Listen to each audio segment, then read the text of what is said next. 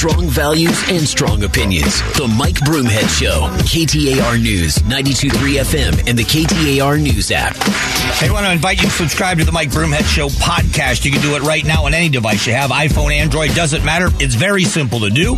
Never miss a minute of the show. Listen at your convenience. This week, the, sh- uh, the podcast is brought to you by Carol Royce, Keller Williams Realty East Valley. Get a higher price selling your home and guaranteed offers by going to higher price dot com. That's higher price dot com.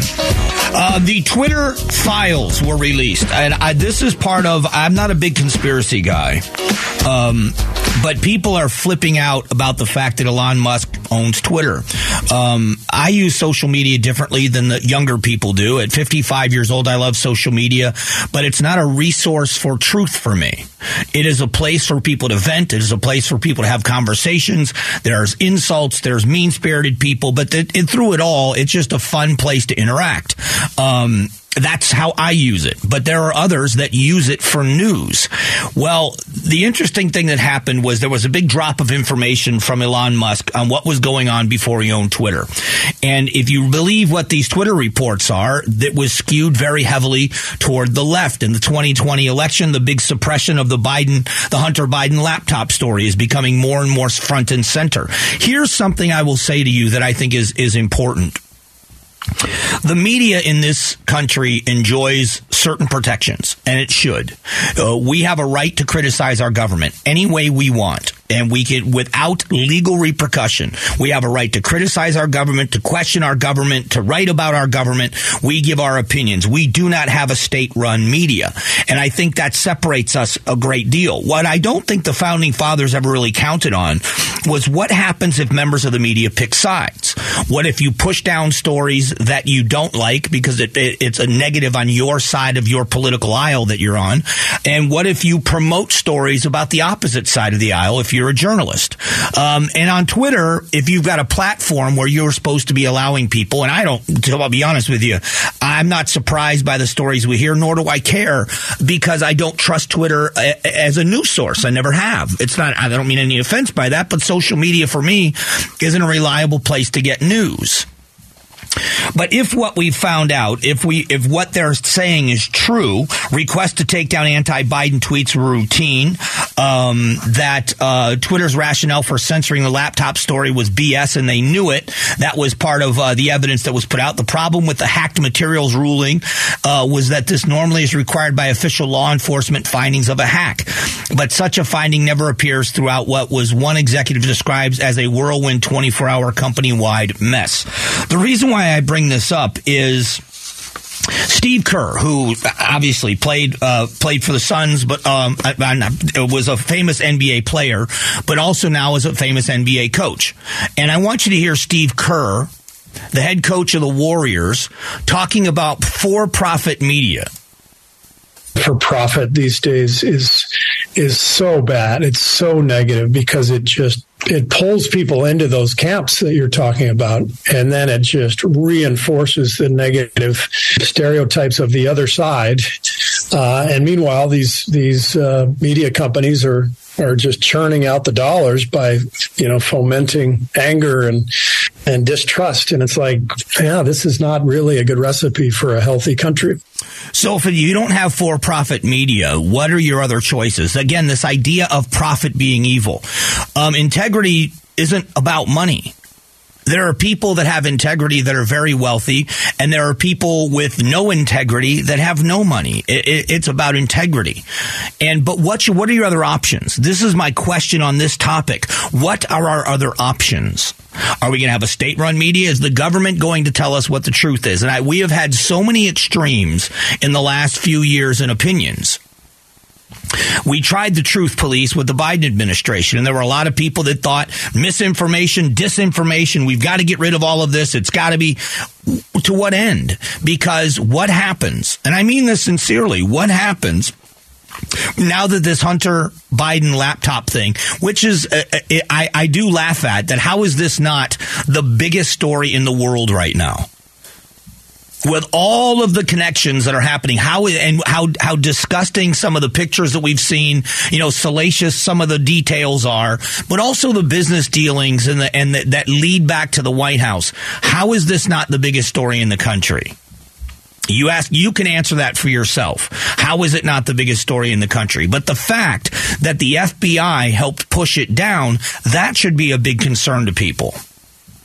If there, and I don't believe field agents with the F B I do these kinds of things, but I do think the higher up through the ranks, the more you become a bureaucrat, that is part of the job. When you become command staff in a police department, you are at, you working at the pleasure of the city council or the city manager, whatever it is, and you do have to have your feet in two boats. You have to be both politician and police officer. And the same thing happens at the highest level of the F B I. You're part politician, you're part bureaucrat, but you're also part law enforcement. You're supposed to be standing in the gap between the two, but if you have integrity, you don't let things like this happen. But what are our options? A state-run media? Because right now what we've heard is with the Truth Police, as they wanted it with the Biden administration, was just so you got accurate information. That's how the Truth Police are sold in every state-run media that happens around the world, like Cuba, where the Cuban people are told, uh, China, where they the citizens it's controlled what they hear. That's one of the things we wanted to stay away from in this country. So what happens if they change sides? What ha- I mean this sincerely. What happens if Donald Trump runs again, gets the nomination as reelected president? And we've got this board of people whose job it is to make sure you're getting accuracy in your news. So he gets to put anybody that that let's say this is a this is a body that was put in place by the United, United States government during a time, it's a cabinet position or whatever they wanted to call it, that this is where they are going to tell you what the truth is. They're going to make sure that when you see information, they have final say on whether or not it needs a label that it's not true and it's been fact-checked and this isn't true or that isn't true. What happens to all of you out there that thinks we need that right now when it came to COVID nineteen and all the misinformation that was out there that was going to kill people if we don't push it down and if we don't make sure we tell everybody it's misinformation? Well, then what happens, like with the Hunter uh, Biden laptop story, what happens when you find out that what they were saying is a lie, that it wasn't true, that the Hunter Biden laptop, laptop story was actually truthful, that there was a laptop with all that information on it that did belong to Hunter Biden? Now, all these years later, people are saying, oh, well, we made a mistake. We shouldn't have pushed it down. First, Meta says it. Now, Twitter is saying it. What happens when you change sides? And Donald Trump then is the one in charge of making sure you only hear the truth. What we need to push for is what we push for in this building, what our news team pushes for, which is integrity, which is we would much rather be right than be first. And I'm not talking about myself. I am not a journalist. I'm talking about the people that I work with that are journalists. They work hard on stories to make sure that they source them appropriately. Multiple sources to make sure they get it right. And that's where the difference lies. And it all is about who has integrity. And that's what we need. We don't need state-run media. We don't need fact checkers. We need people with integrity that are telling the stories. And if we demand integrity, then we'll get integrity. And we'll see companies go away that won't be making profits. In a moment, we're going to talk about the border because in a different way, Dreamers are now getting in-state tuition. But what happens after college? They still are up in the air. We're going to talk about that coming up in just a moment.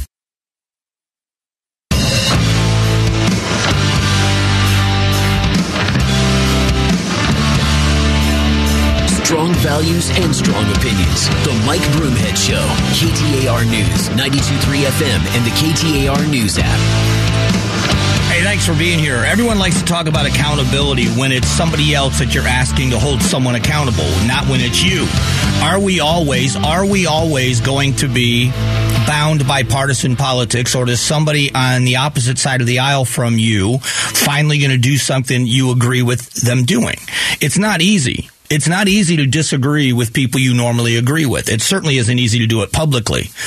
But I want to talk about the border for a moment in a completely different context. The President of the United States, for the first time as President of the United States, is going to visit Arizona tomorrow. He will be going to a chip plant to talk about the CHIPS Act and talk about manufacturing here in the United States and tout his agenda. That's what presidents do. So great, he's coming to Arizona. But the push to get him to go to the border, now you've got a Republican governor that's saying it in Governor Ducey. You have other Republicans that are saying he should do it, including myself in conservative talk radio, that while you're here, it's a shame that you don't, you don't go to the border. But you know who should be screaming this should be both of our Democrat senators, and maybe they are behind the scenes. I don't expect them to publicly embarrass the White House or disagree, but are they screaming it from behind the scenes?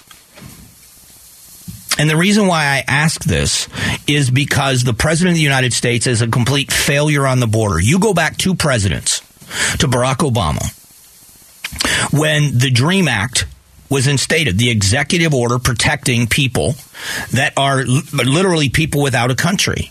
They are not citizens of the U S, but they were raised Americans. They want to be contributing Americans as adults. So they've gotten free tuition, not free tuition, I should say that. In-state tuition has now been granted to them by the voters of Arizona. Great. You know, so now what? They still have issues when they graduate from college. What do they do next? When is it finally going to be resolved? I, I, I've mentioned this so many times. If you want to look at a prime example of the failures of the American immigration system and our handling and border security, because there are two different things. The immigration system is one thing. Border security is completely separate. Our failure as a nation to secure our border. Look no further than the Dreamers. And we've created and are creating a new generation of that, of what's happening right now. This president is allowing chaos to continue. You and right, this argument about no president has fixed the border, you're right about that. But this is the president now. And the border problem has never been worse than it has been before. We need an immigration system that allows good people to come to this country. I will fight for that as hard as I fight for border security. But no rules or laws that you have matter if you're not enforcing them. They've got this directive that was put out by the Secretary of Homeland Security, by Mayorkas, who is saying that the border enforcement of who's going to be deported and who isn't is going to be limited. And then they said that's because we don't have enough people to do that enforcement.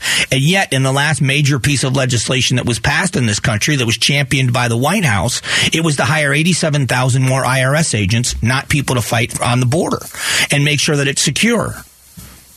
I hate the the argument we have about immigration in this country. I hate it.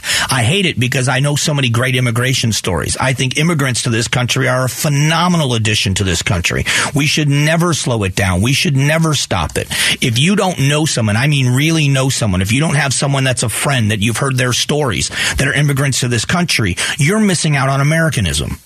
I mean that. You are seriously missing out on how much people love this country that have come from other places. And we should never lose that. But what we've done is we've got a system that's convoluted. So Senator Sinema talks about the intent of Title forty-two. And and I want you to hear, she made this comment. She was on Friday. She was on with Matt Salmon, who filled in for me on this show. And what Title forty-two does is allow us to more tightly control on our borders on who can come into the country and who cannot. And the original reasoning for this was because, of course, we wanted to reduce the spread of the COVID nineteen virus. Well, if that is, and being correct in Title forty-two, ending courts or ending this, it's going to be over with. Why aren't they pushing for other pieces of legislation that gives teeth to the border rules? That there's nothing wrong with that. She talks about this being a crisis, and who's it going to be a crisis for? We don't have um, a legal system that is robust enough to decide quickly who who can legally come into the country and who can't. And so our border communities are just overwhelmed with the flood of migrants who are entering the country, and it creates a real crisis situation in those communities, and it also creates a crisis and a humanitarian situation for those migrants. And we aren't doing anything about it. As a government, nothing is being done. And this is where the problem should lie. So when I asked this question earlier, who on the other side of the aisle is going to push back? This should be an issue where if you are, uh, unless you're someone who is just an open borders person, if you're a person that just thinks we shouldn't have borders at all, I understand your position. I totally disagree with it, but you're not going to be a part of this fight. But the Democrats are still in control. They have the House. There's a fifty-fifty split, but they effectively run the Senate, and they've got the White House. They should be doing something to affect change on the U S border. They should be doing something to secure the U S border. They should be doing more. They should be empowering. They should be hiring. They should be funding. They should be doing what's necessary so that we have a better feeling about the immigration system in the U S, because we don't right now. It does. You know, I'm I am uh, I am beating a dead horse. When I talk about it, what I'm doing is I am uh, making people on my side of the aisle more frustrated than they already are. But it really isn't affecting much change, because no one's going to listen to me, because the president doesn't care what I think. I'm never going to vote for him. I'm never going to vote for him. But some of you will. And some of you donate to causes that are near and dear to the president. Some of you, um, uh, you know, give to candidates that are on that side of the aisle. You're the voices that should be out there saying we've got to do something to fix the border. And there's just not enough of those voices out there. Coming up in a moment, Wolfley joins me. In, we do this bird's eye view every week. Interesting this week because the Cardinals were on a bye week. We're going to talk about the Cardinals and the other N F L stories that are out there. So please stick around for it. Broomhead talks Cardinals with color analyst and former Cards fullback Ron Wolfley. Oh, my digging the chili of what the Cardinals are mixing up. Bird's Eye View, brought to you by A Z Valley Windows, Arizona's most trusted window replacement company since two thousand four. Hey, thanks for being here. Uh, my favorite part of the week, I get to talk to Ron Wolfley, but I get to talk to Ron Wolfley about football. Different this week. Cardinals had a bye week, so we're going to talk, I don't know, a little bit more comprehensively about the league. How are you, Wolf? I'm doing good, Brew. How about you? I'm doing well, man. I'm doing well. Let's talk about the N F L. Let's start with the San Francisco forty-niners, now with their third-string quarterback in the game, effectively losing their first two starters and still winning a big game. What does this tell you about this team? Yeah, you know what? This roster is so talented. It was one of the reasons why earlier in the season when they were losing games, it was so difficult to actually look at it. I know Trey Lance is the quarterback, of course, they started the season with, and they went to Jimmy G. But the roster overall, I would say offensively and defensively, the best roster in the N F C, and because of that, you expected them to play better. They were not playing very well, and as so many football teams struggle from time to time, trying to find themselves, I think the forty-niners did the exact same thing, especially after they acquired Christian McCaffrey. I think that guy is so talented. They really didn't know at first how to use them, Brew, but I think they're starting to find a little rhythm with Christian McCaffrey, of course, and some of their other talent. Deebo Samuel played a huge part in what they did yesterday, but, you know, boy, you're down to your third-string quarterback right now in Brock Purdy, local product here, and I just don't know how that's going to work out, how that's going to play out. I know they won yesterday, but um, when defensive coordinators start seeing tendencies, that's when they start picking at you. Well, you know, it's interesting. I, I, head coaches, to me, are kind of like a great chef in that if you, you can make a, a good meal out of average ingredients, but a great chef also can make a phenomenal five-star meal or a Michelin-star meal with great ingredients. And then you've got a great coaching staff with the forty-niners and probably, like you said, the best ingredients in the division. That's a tough, that's a tough group to beat. No, no, you know, one of the things I love about that, yeah, you're bringing up Kyle Shanahan, of course, and his coaching staff. They really have a very physical mentality, a physical philosophy. They're going to attack the line of scrimmage, that much you know. They'll do it out of power personnel groups using a fullback from time to time. They'll go a lot of two tight ends as well. Many times they have two running backs in the game and two tight ends in the game. They like to mix it up with power personnel groups. They attack the line of scrimmage. Very physical offense, and their defense, man, I got to tell you, their defense is as good as it gets in the National Football League right now. Check this out. In the last five games, the last five games for the forty-niners, they have outscored their opponent eighty to seven in the second half. Oh my Think God! About that for a minute. That's the definition of winning games, bro. That is incredible. Let's let's shift to the Cincinnati Bengals. Now they have won the last three in a row against the Kansas City Chiefs. Do they just have the Chiefs number? Is that what this is all about? you have to wonder, right? Yes. You have to you have to wonder about that. Um, yeah, anytime you've got Joe Burrow, um, I, I think Joe Burrow is in the offense that he needs to be in as well. It's a very balanced offense. The Bengals now, have you noticed lately, they're running the ball and doing a very good job running the ball lately. Yeah. And if you're going to beat the Kansas City Chiefs, Brew, that's exactly what you got to do.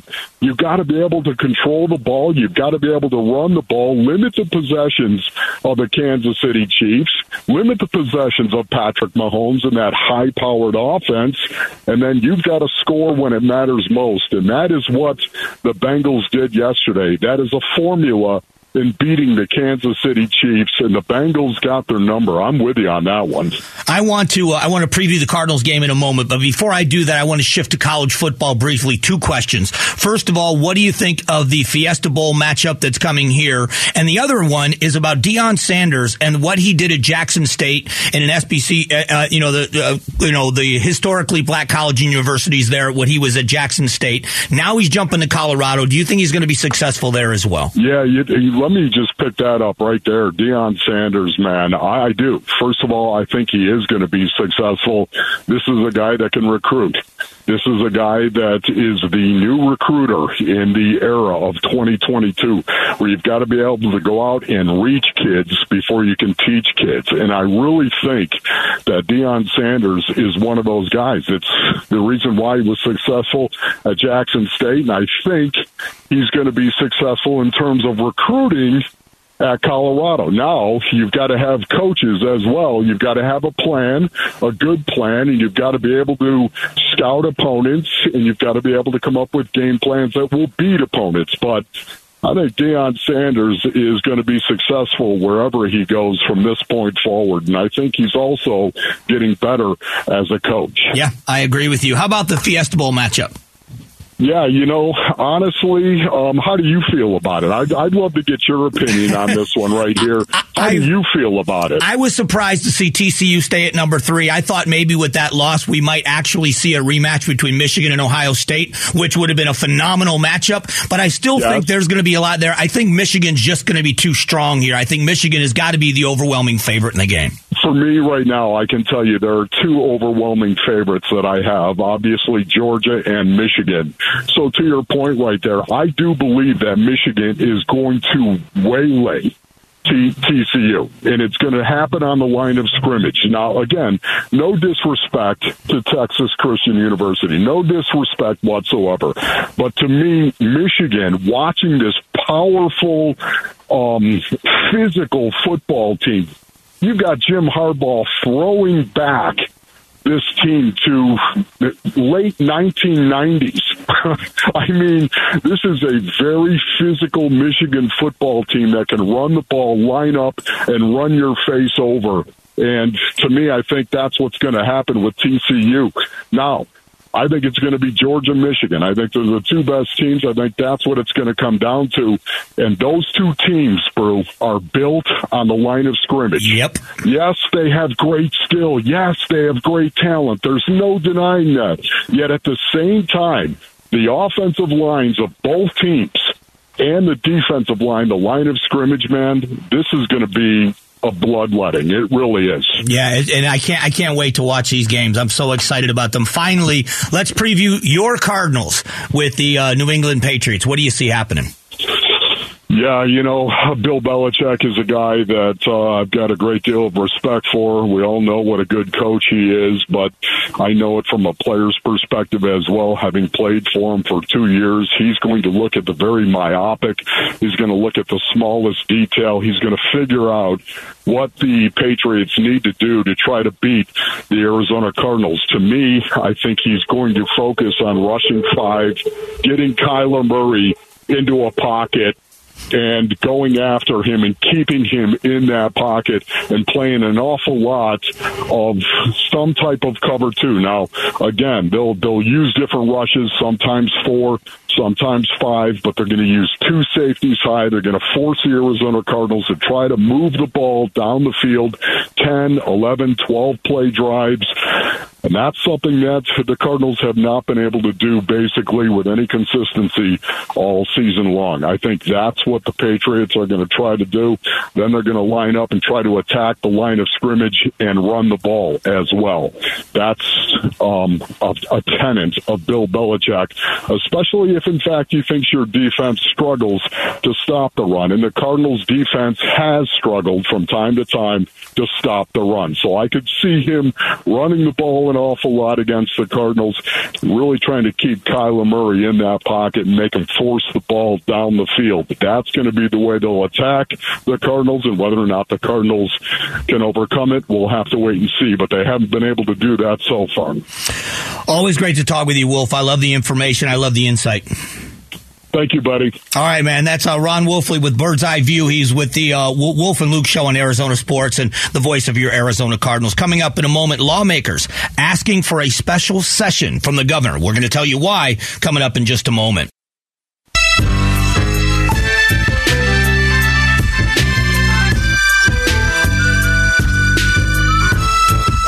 Values and strong opinions. The Mike Broomhead Show. K T A R News, ninety-two point three F M, and the K T A R News app. Hey, if you know a remarkable Valley teacher deserving of a twenty-five hundred dollars check, it's our Pay Tribute to a Teacher program. Just text the word teacher to four one one nine two three.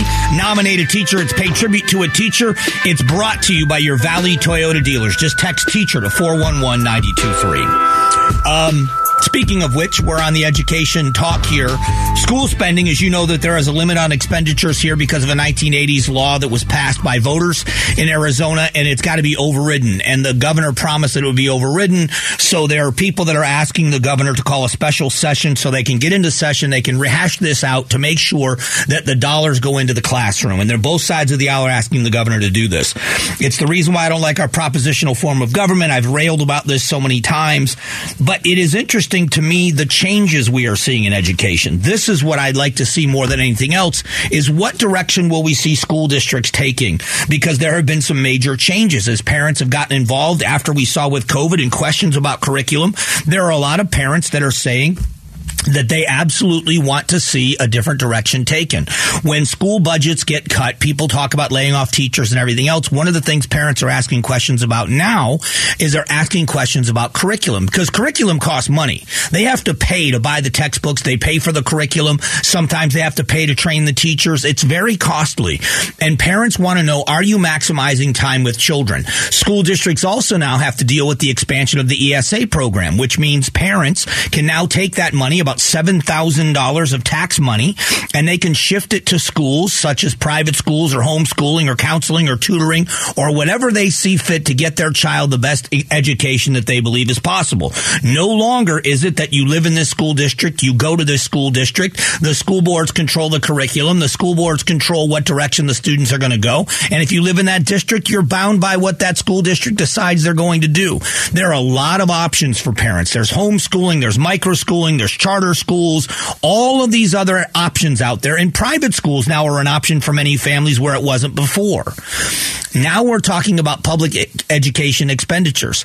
This is why I hate the propositional form of government. I hate it because now their hands are tied. They need a two-thirds majority to override this. If they don't get that two-thirds majority, what ends up happening is there's going to be a couple of billion dollars that's been allocated, our money that's already been allocated by the legislature, that can't be spent. It can be huge cuts in some school districts if it's not done. Will they call a special session to get it done now? Or will Governor Hobbs in the next le- legislative session, will she be required to deal with this? When the legislature goes into session, will they have to deal with it there? And I'm anxious to see how this works out, because you can call the special session, but you cannot force people to vote for something if they don't want to. And we'll see what it's going to take to get that vote done. It's going to be very Very tough to do. There's no doubt about that. What we're going to do just after ten o'clock is we're going to go back to the economy by the numbers. California wants to punish oil companies for high gas prices, but I'm looking at the gas taxes that are paid right in front of me by state. How much money does the state of California collect in gas taxes. Overall, what does it cost the average taxpayer for a gallon of gasoline in California, and what is the government's share? It's an interesting study. We're going to do that coming up here in just a couple of moments, so I hope you're going to stick around for it.